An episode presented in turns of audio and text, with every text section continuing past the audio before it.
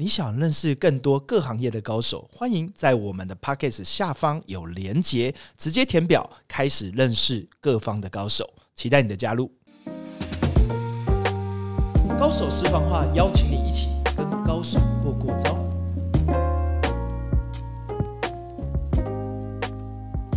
去见更厉害的人，扩大你的无限可能。大家好，我是徐景泰 Jerry。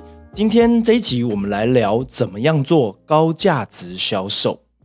很多人呢在做高价值销售，无论是在卖高级的汽车、精品，甚至 B to B 的买卖，还有很多时候高价值的课程，或者是你的产品是属于比较贵的东西，不知道怎么样做销售。这一集我们就来谈谈五个常常见的高价值销售的本领。所以今天这一集你会学到高价值销售和谈判里面的技巧，所以仔细听了，也许你拿起笔记本，你这一集会有很多的收获。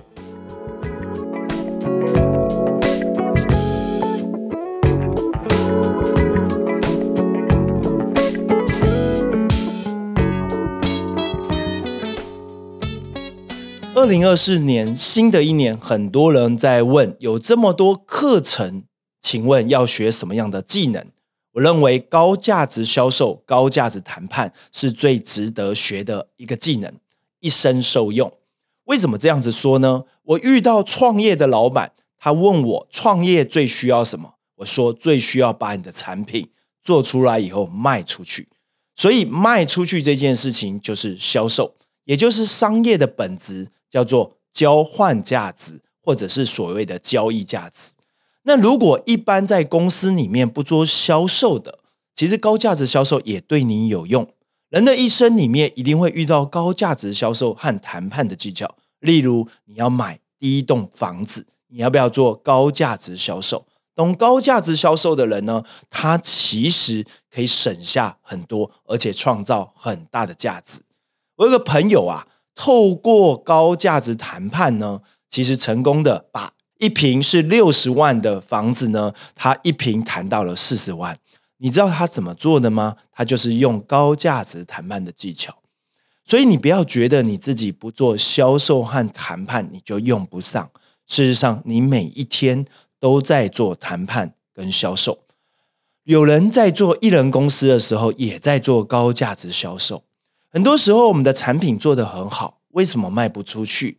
原因是因为你不太懂销售的心理学，你不太不太懂得销售的技巧，所以今天这一集我们用五个技巧来教大家常见的高价值销售的问题。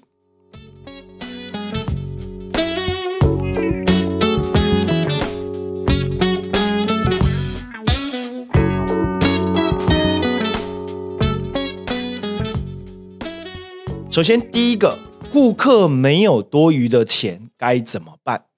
很多时候我们在做高价值销售的时候，最常遇到的一件事情就是，顾客听完你的产品，感觉很心动，但最后掏不出钱来跟你说我的预算不够，或者是我没有钱，甚至会跟你说我要跟我的老婆商量，因为这个钱是他管的。这时候高价值销售的时候，我们就要去思考。是不是我们在销售的过程中有问题了呢？事实上是的。如果客户跟你讲说我没有钱，请问你应该要回答什么呢？这边给大家三个选项。第一个，你直接回答他说没关系，你想想看，考虑以后再来。第二个，你想想看，哎，你没有钱，我可以怎么样帮你呢？还是第三个，你不回答他，你转移另外一个话题。这三个选项你会选哪一个呢？其实啊，我要跟你讲是第三个。很多时候，顾客跟你讲没有钱，其实你不要直接回答他，请问你为什么没有钱？或者用同理心去帮他想，原因是因为顾客还看不懂他为什么值这个钱，也就是顾客真正的需求，其实你都还不清楚，你就回答多少钱，那顾客就会用他过往。买的经验来跟你讲，这个好贵，我不够钱，或这个好像不值这个钱。所以这里面的题目啊，当顾客下一次问你，客户说“请问多少钱”的时候，你不要正面回答，他后面的意思是说我看不懂这个的价值多少钱，所以你报多少钱，他可能都要想一想，都不买单。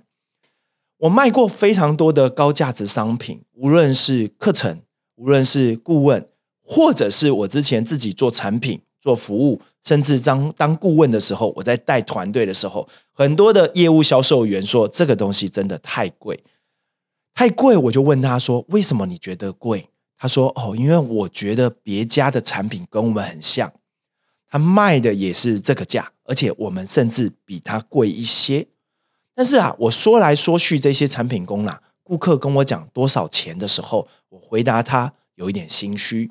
这个心虚来自于我觉得哇，市场上有人可能比我们便宜点，我的功能也许比他稍微强一点，但是顾客呢不会为这个买单。所以这时候我就要引导各位，当顾客问你多少钱的时候，你要转移话题。这个转移话题不是说完全的跳脱这个题目。而是要引导，让我们了解顾客真正的需求，也就是引导的路径要开始展开，否则你会变成辩论模式。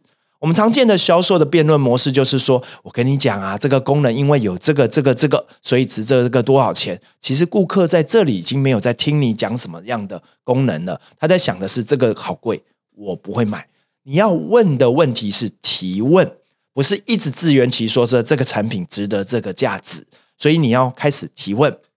例如，我就会问说：“哎，你觉得这个产品你可以帮你解决什么问题？”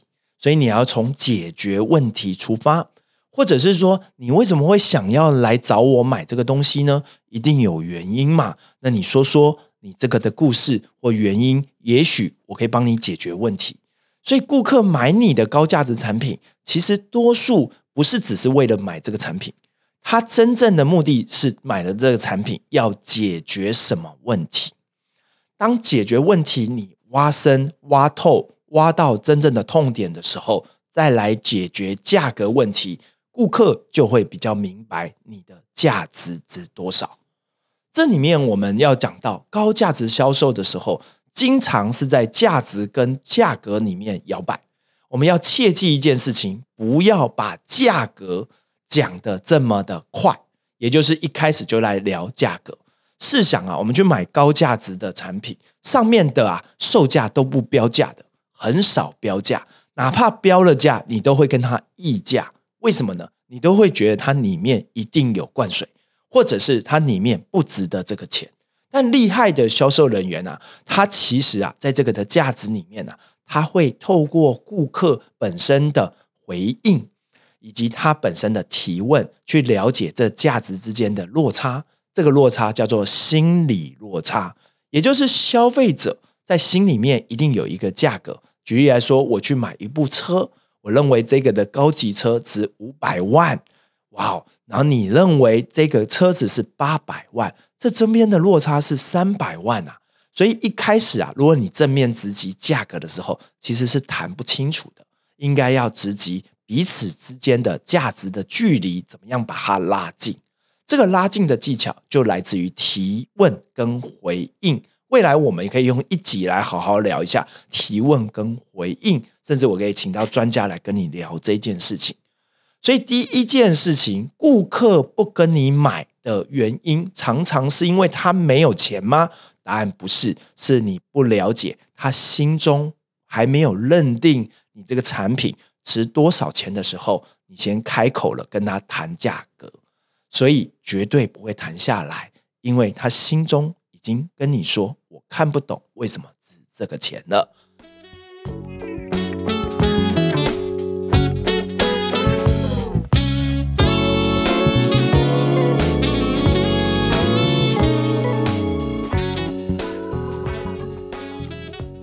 第二个状况呢，是顾客没有购买的欲望。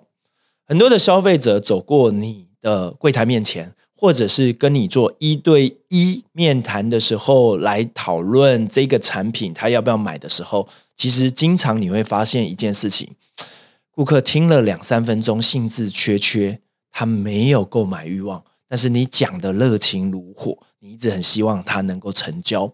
当你业绩逼急的时候，又到月底 KPI 没有达成的时候，你更急了，因为这一单可能你就拿不到奖金，所以你就会开始使出你所有学过的销售招数或过往的销售经验，希望激发他购买的欲望。但很可惜的，顾客的欲望始终没办法提起劲。这时候该怎么办呢？这时候我们就要聊激起顾客购买欲望的方法。其实啊，这个方法有很多种。那我今天先讲两种状况。第一种状况呢，有时候我们要激发顾客购买欲望，不要一个人跟他谈，你一定要旁边有一个人来激发气氛，来激发热情。很多时候，我们一个人在跟他讲的时候，热情如火，他听的完全没有精神。那最主要原因是因为现场的气氛不对。所以，如果你有一个助手的时候，我们叫做黑白双雄哈，也就是旁边的助手会为你做一个很好的加分。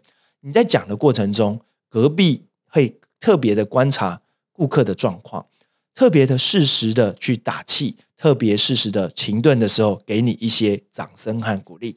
你在讲的过程中，你会发现，哎呦，你不是只是对这个人讲旁边还有一个人是辅佐你的，他会看事实的情况来问客户，或者是哎，适时的给你一些鼓励，说认同。很多时候我们在销售一个经验的时候，我们最缺乏一个经验的佐证，这个助手就会最好的经验佐证，因为我们不相信销售者，因为我们不相信销售的原因，你的心理上面有一个底层逻辑，就是他要卖我东西，所以我一定不会被他说服。所以双方就会产生一个对子，这时候气氛呢就会开始产生消费的欲望开始降低。这时候旁边那个人呢要提振这个消费者气氛，就要有故事加以佐证。举例来说，我今天卖一个东西，如果我自己说这个产品很好，其实是没有用的。隔壁有一个消费者见证，亲自来说，对我就是买的这个产品，所以我今天才坐在这里。Jerry 是我认识的销售人员，我觉得他很诚恳。我为什么买了？跟你分享，所以你会觉得第三者见证变得如此的重要。其实不是你说的话术有多厉害，而是这一个故事见证是彻彻底底的真实。所以第三者要找的人是什么？是你的真实故事的见证。真实的故事见证在现场的时候，气氛会开始提高，因为顾客喜欢听故事。顾客更喜欢听客观的证证据跟故事，他不喜欢听销售人员讲他官方的故事。原因是因为销售人员他心中的尺度就是要卖我东西，所以当消费者的心理是这样的时候，第一招就是你可以找一个顾客为你站台做见证。我们常常见的一个状况，是一个销售的演讲里面一定会找一些见证上台。你知道原因为什么吗？因为他要保持他的客观，他很清楚他没有办法亲自说服你，于是呢，他就有客户的见证来跟您说，而这库克的见证呢，还真真实实的跟他买了这个东西，所以他讲的话、讲的凭据，有人、事、此、地、物都可以做查证。这是第一个。热闹的气氛。第二种状况啊，其实我不知道大家有没有看过，就叫做第三方的佐证的权威数字。我啊最喜欢去吃小吃，常常经过小吃店的时候，就会去看什么啊这家小吃店有没有媒体报道。他常常会讲说某某电视台报道、某某新闻报道、某某明星吃过，连周杰伦都去吃过。那你就会觉得，哎，真的吗？你去仔细看，哎，跟老板的照片也有。这时候你就可能会走进去去吃一个好奇，为什么呢？因为多数人的体验需要有人信任和背书，所以气氛的炒热。第二个阶段就是有没有足够的客观的证据，无论是数字或第三的媒体，甚至有一个明星的代言，都是一个很好的做法。所以第第二个就是我们。透过代言、见证和数据去提升消费者购买的信心，这时候气氛呢，其实已经不是气氛了，是顾客的信心提升，他对你的产品感到好奇，进而有信心，这是重要的。所以，针对第二个销售的模式，当顾客对你的产品没有任何欲望购买的时候，其实气氛就重要了。这里面额外我提一个故事，让大家有感受。很多时候双十一啊，为什么要做双十一？因为平常的购物不是就可以买东西呢？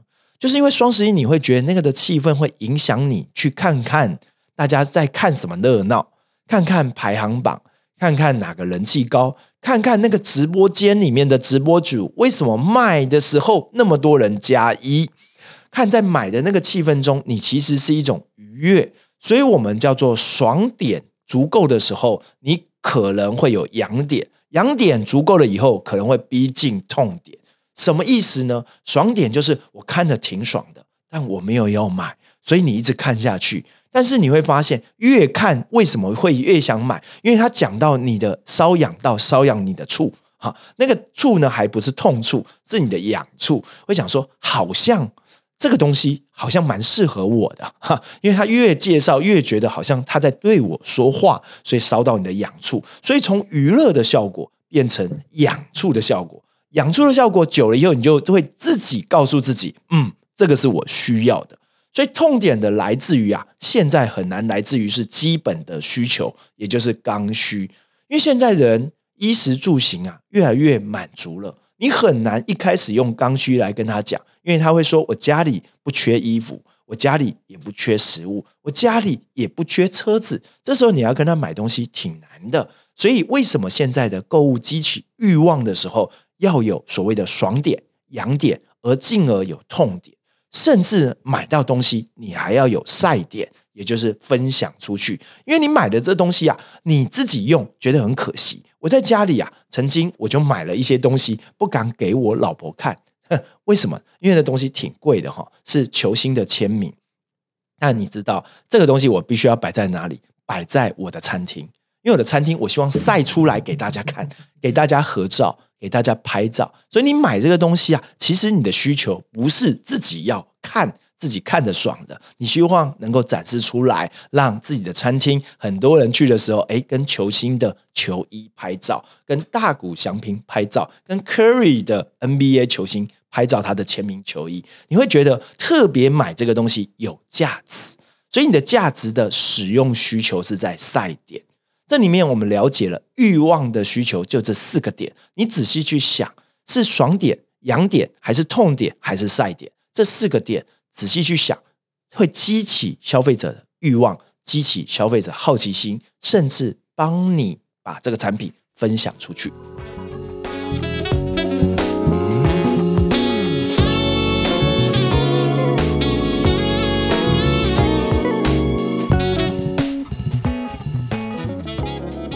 第三个，顾客不跟你买东西，高价值的商品和高价服务常常会遇到这个问题。就是顾客的急迫性不足，讲白点，他当下没办法直接购买，这会不会出现呢？答案是非常容易。顾客最常给你的回应说：“我回去想三天跟你说，或者是我回去跟我的另外一半讨论跟你说。”还有时候我们会跟他讲说：“嗯，我下个月哈，等到我领到钱以后，薪水的时候呢，我再来买，好不好？”请问这时候你该怎么办？你很明白一件事情，如果你今天听了这一集的前两个问题的时候，你就了解一件事情：顾客啊，只是不想要当面告诉你，我根本不会再回来了。我只是委婉的告诉你，哦，我在想三天，我在想一周，我在下个月领到薪水再来。这时候该怎么办呢？顾客没有办法立即当下做决定。我们这个东西叫做急迫性不足。急迫性不足的时候，你一定要记住这一招，叫做损失感。什么叫损失感？就是他当下没有下这个决定，他会带来巨大的损失是什么？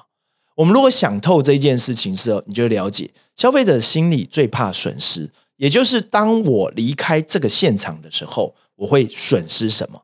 当我这个离开现场，如果我有带走这个东西的时候。我会避免我的风险和损失的时候，那我就可能满足我的价值。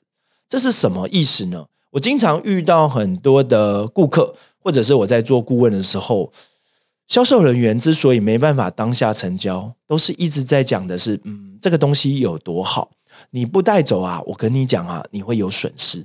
这是大错特错，因为消费者。就是跟你讲，老子现在就是不买，他没有必要马上买。这时候急迫版，我们必须要用让他给他损失，损失来自于两件事情。第一件事情就是现在不买，它是现实的问题，这个时间点一过啊，周年庆就过了。另外一个东西是限量的问题，也许你今天只有这个稀缺性，这件买了就没有了，你下次来也没有看到。我们仔细想想看，精品店是不是这样子？精品店走进去，许先生，这个包很适合你。我看你这身打扮啊，今年你买的这个包绝对是很蹭行头的。这时候我就觉得嗯有点兴趣。这时候我就问他多少钱？哎，我们刚刚有讲到多少钱的时候怎么样？不要当场回答。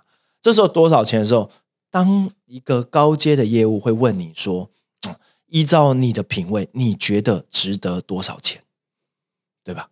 他把这个问题丢给我，我想一想，你知道。答低有损我的身价，答高又高于我想要购买的这个行情，于是我会讲说：“那你讲一个介于的价格吧。”这时候就好了。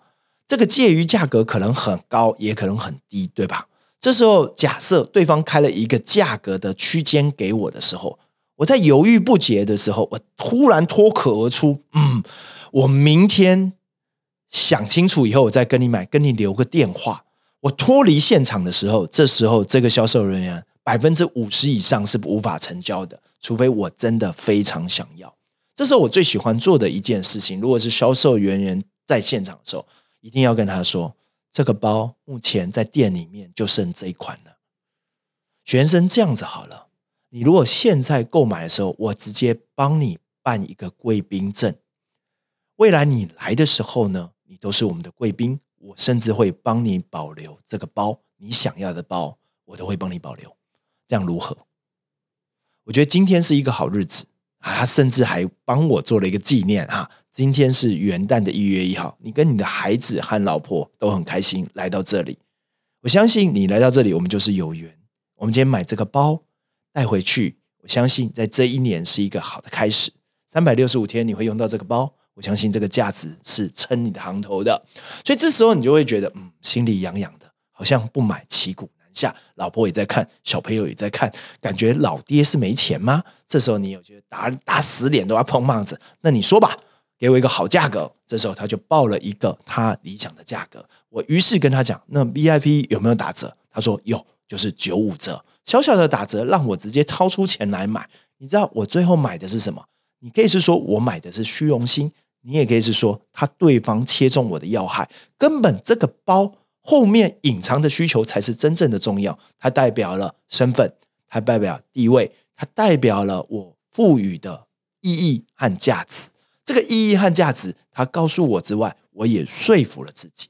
所以，我们常常啊，在卖这个产品的时候，这个叫做限量的状况，限量要感觉稀缺。稀缺性呢，是来自于价值，而不在于数量而已。就这个的价值稀少、真有的时候，你会特别觉得可贵。那如果你没有限量的状况呢？你会说：“老师啊，我跟你讲，我的东西啊是没有限量的。”那你就要用现实的问题。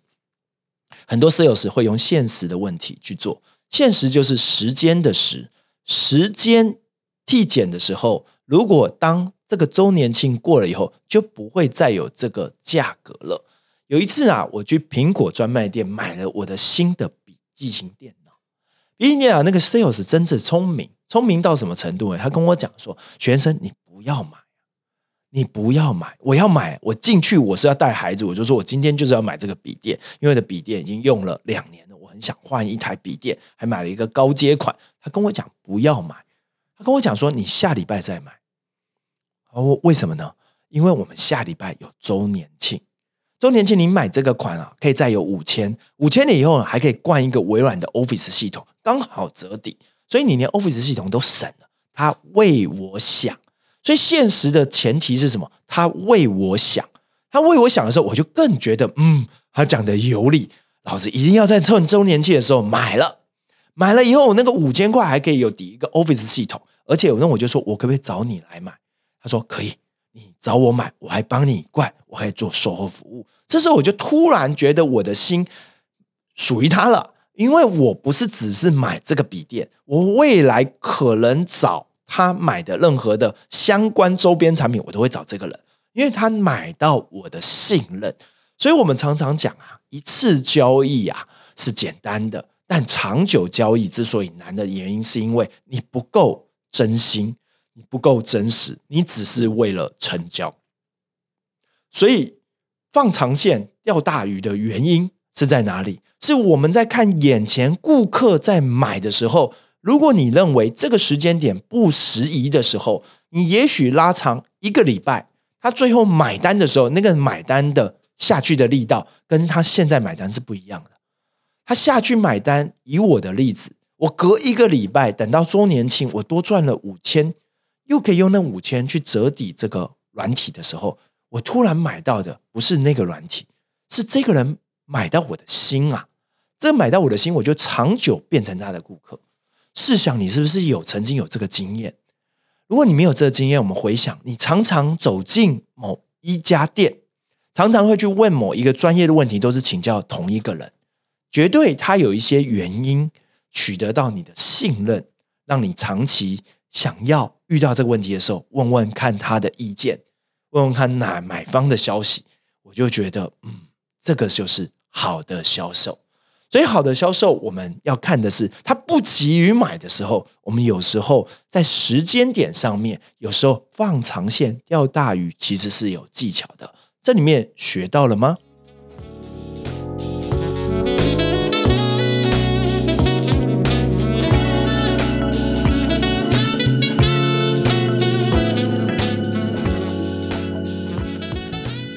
顾客没有跟你买东西，特别是贵的东西，还有第四个原因。这个第四个原因很重要，就是顾客对你没有信任感。其实我们很清楚啊，这个顾客啊，是对买任何买东西的人都要有信任感的。原因是因为这个信任感会让他觉得买了风险很低，因为他买了找得到你啊。他买了以后呢，其实他买了以后，他可以去询问你，哎，售后的服务。在哪里啊？所以信任感就变成重要了。但是多数的学员遇到我的时候啊，他常常会问一个问题：他说，老师啊，你讲的很对，但我都是陌生客户，陌生客户实在很难一开始有信任感，到底该怎么办？这时候我们就要聊一件事情啊。二零二四年还有一件事情值得学，除了销售高阶谈判技巧。你要学之外，还有一个是我们在 C 叉 O 里面也会开的课，叫做艺人公司怎么样做赚钱的模式。首先，第一个信任感呢，跟艺人公司有什么关系呢？之前我们 p a c k e s 曾经聊过这个议题，但今天我要来聊聊信任感对于个人品牌极为重要。一个 Sales，它是一个 Sales 没问题，但是消费者买它的时候，你不能只是一个 Sales 的身份，你必须要有个人品牌。所以我常常跟很多的销售人员去做教育训练的时候，我说：“各位，你知道你的顾客为什么跟你买单吗？”他会跟你讲：“我的销售技巧很好。”他会跟你讲：“我们的产品很好，我们的服务很好。”我说：“错，多数的消费者其实记不了那么多。他脑袋瓜里面，他的心智模式啊，一定会有个联想。联想是什么呢？当遇到这件事情的时候，我应该找谁问？所以，当你的信任感。要在陌生客户面前做销售的时候，那时候叫做专业啦。这个专业不要小看两个字，专业里面的深奥题是来自于很重要的一件事情，可以记下来，就是把复杂的事情讲的很大白话，把复杂的事情讲的对方听得懂，听得懂之外啊，他还觉得你真的够专业，这个才是我们真正专业训练的技巧。我最怕的一种专业人员是他讲了一堆术语，我完全听不懂。听懂了，哎，我也不会特别讲说，嗯，是因为你讲的听得懂，其实是我的理解能力很好。听不懂的时候，我还怪你说你讲那么复杂干嘛，对不对？所以呢，一个好的个人品牌，他一定要清楚他的专业的讯息。如果我今天要传递给你这个知识，要用十分的。传递给你，你要接受到十分的话，一定要通俗大白话，这时候我们的专业的信任感才能提升。所以信任感第一件事情就是你要做的是开口就让他觉得你这个人值得信任。很多时候，我们做了一堆富丽堂皇的做法，无论是穿着、表现、仪态啊，这些都是去取得信任感的来源。这个不瞒说，还真的很重要。但我必须讲，当你一开口的时候，人就便知道你有没有。所以，一个高阶销售的时候，当遇到越大的老板的时候，他看过各种 sales 啦，他看过各种 sales 在他面前卖东西啦，所以你任何的话术都没有用了。唯有的方式是他认为你讲出来话吸引他，认为有程度、认知水平高，对这件事情有独到的见解。这时候，我们必须要讲信任感来自于你的专业。通俗大白话，平常多读书，没有读书你也要有尝试，没有尝试你更要有见识，见多识广。你遇到不同的人，你才能讲话得体得意。听起来大家都懂这个道理，所以这时候我就要告诉你，常常去突破你的层同文层，去跟不同圈子里面听他们在聊什么，讲听他们讲的东西在在意什么。听他们真正内心里面渴望什么，听他们真正要买东西的真正的核心的痛点在哪里？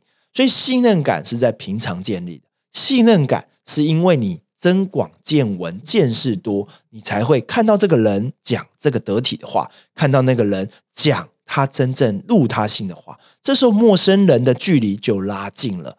所以信任感来自于拉近彼此间的距离。而那一条线的鸿沟，最快的方式就是你讲的话，他听得懂，他想听，甚至想要听你好好讲。所以我们要训练故事表达，我们要训练把专业的词语为什么要把它复杂变简单？我们要训练跟不同人去听他们在聊什么，原因就在这里。所以这里面无法短暂的练成。唯有透过这几种方式，你才能把陌生的距离拉近，进而才会销售如鱼得水。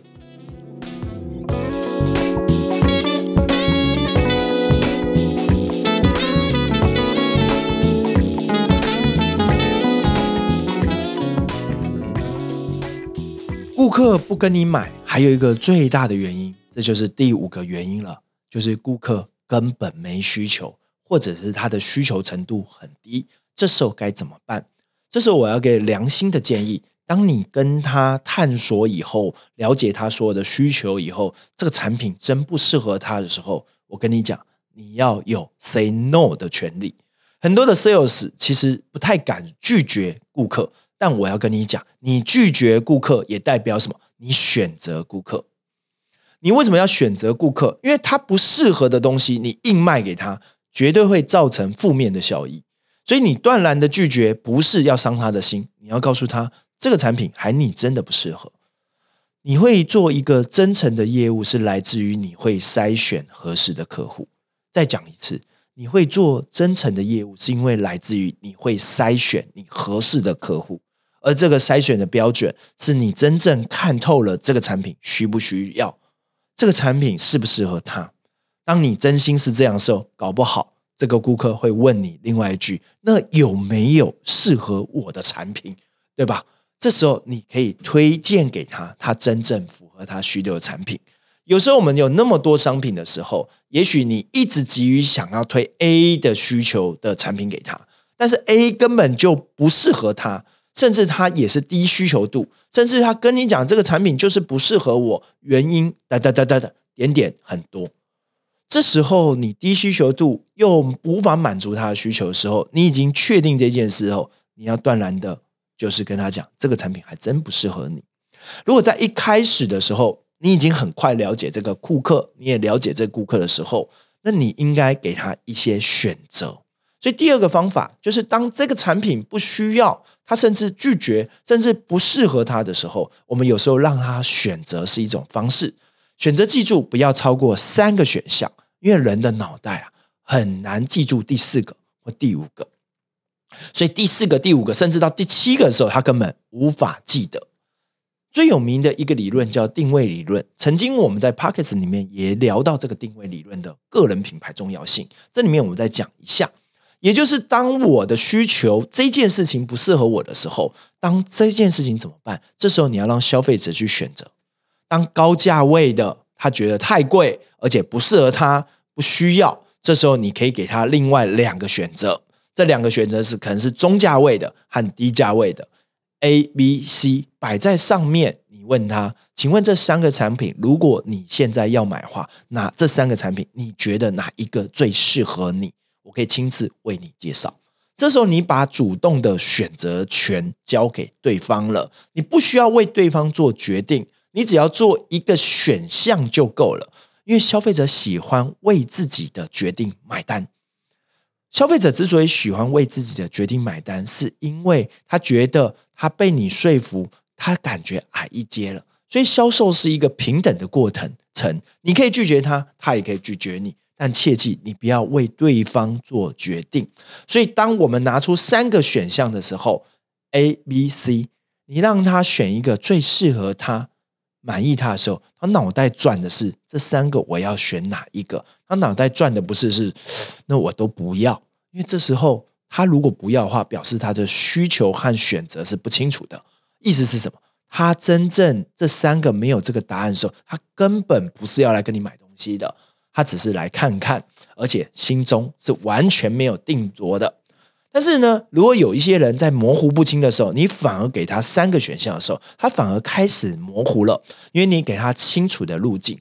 所以未来啊，我们对一些呃人给建议的时候，其实我们常常要给他一些选择的建议，不要给他一个扩张题、申论题，或者是一个哎，你觉得这件事情你的看法呢？他可能答不出来。一时之间，他脑袋没办法转那么快。如果你给他三个选项的时候，他还有办法定夺。所以未来啊，你去跟啊要去哪边吃饭的时候，你就跟你的老公讲或老婆讲，你不要跟他讲说今天要吃什么，你要问他的是：哎，今天我发现这三个东西都不错。哎，老公你要吃什么？这三个给他选，跟消费者的心态是一模一样。因为人呐的注意力是其实是匮乏的，是很容易转移的。所以你唯有让他定着在某些选项里面，他透过选项，他会开始沿着你的路径往那边奔去。这里面我们就了解了，当低需求度的时候，你可以做两件事情：完全确立，你可以拒绝他，跟他讲这个产品不适合他。另外一个状况是什么？你给他三个选项，让他去自己决定这三个选项哪一个。真正是他的现在需求。以上是今天不跟你买的东西五个原因。今天高手私房话跟你聊聊高价值谈判、高价值销售五个技巧、五个方法。我相信这一个小小的 podcast 会带给你很丰富的内容。如果你反复听的时候，你应该会有一些收获。这个收获啊，就来自于说你实际的去演练。实际的去用用看，实际的甚至去观察销售人员是怎么样卖东西的，你会有一种心领神会的感觉。你会发现，其实销售没这么可怕，销售其实是销售你真心喜欢的东西。你把这个好东西分享给对方，只是要让对方接受的时候，你要让他心里面 say yes，而不是你自己 say yes。当你理解了这个道理的时候，其实你好像一个催眠大师，你就会觉得，嗯，销售其实是很自然的，销售是一件美好的事情，因为你把美好的事物、美好的产品跟服务卖给了另外一个人，让另外一个人也因为这个美好的事物产生了美好的故事和口碑。这件事情不就是如此吗？我们今年好好的来学习，谢谢你来收听我们。高手私房话，未来有更多精彩的观点和节目内容，期待你的加入。我们下期见，拜拜。你想认识更多厉害的高手吗？欢迎加入 Jerry 的高手朋友圈，一起来跟高手过过招。p a c k e 下方有连结，直接加入，认识更多厉害的高手。